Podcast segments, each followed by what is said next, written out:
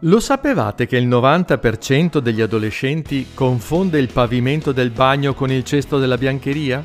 Fosse solo quello del bagno, dico io, sarebbe il meno. Ma che dire delle camere dove tra cassetti aperti e vestiti sparsi ovunque non si capisce più cosa è pulito e cosa no?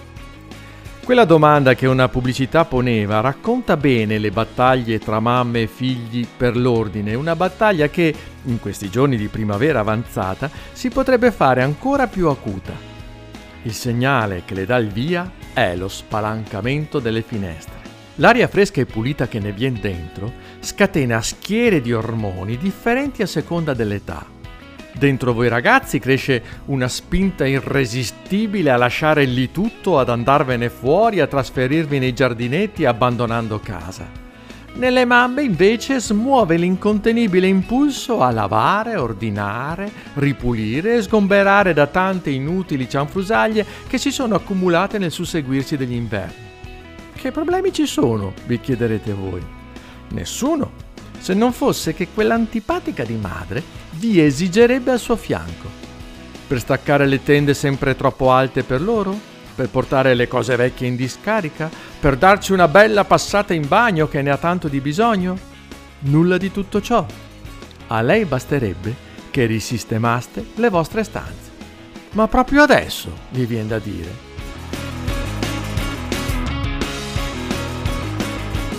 Eh sì, proprio adesso, adesso che le giornate si allungano e le cose che si possono fare si moltiplicano.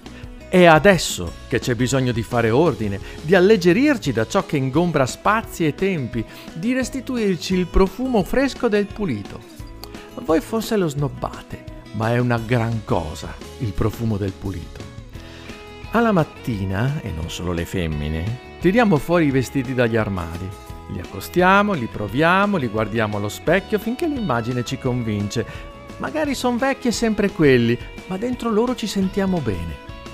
C'è poi un momento in cui accade qualcosa di speciale. Quando ci li infeliamo, specie dall'alto come una maglia, per un attimo gli occhi non hanno più niente da vedere, mentre il respiro si riempie di quel profumo, quell'odore unico che abbiamo imparato da bambini.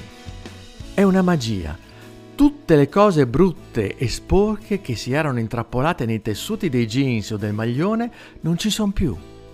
Ora li possiamo usare ancora e tornare a viverci dentro. Potrebbe sembrare una faccenda banale, in realtà vale molto di più perché il passaggio dalle cose a noi è breve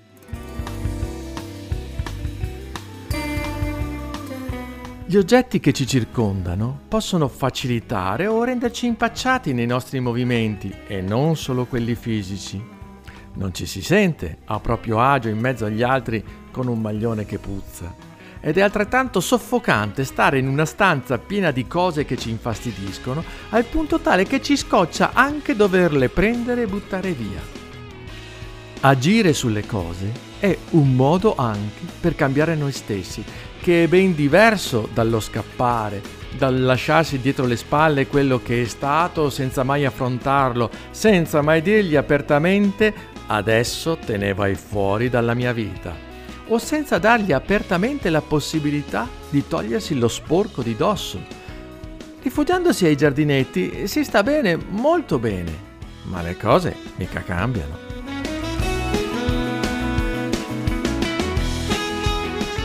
Sentite questa.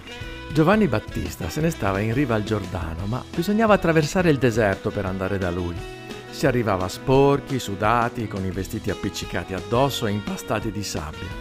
Immagino che piacere deve essere stato immergersi nelle acque del fiume per farsi battezzare e quanto la certezza che i pesi che avevano nel cuore si fossero dissolti trovasse conferma in quella sensazione di pulito che dalla pelle si diffondeva ormai su tutta la loro vita.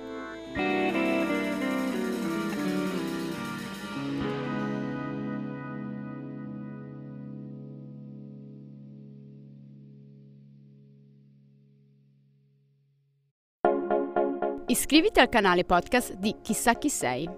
Ma se non vuoi perdere le nuove puntate settimanali, manda il messaggio Avvisami su WhatsApp al numero 351 921 2825 oppure visita il sito chissà chi sei.it.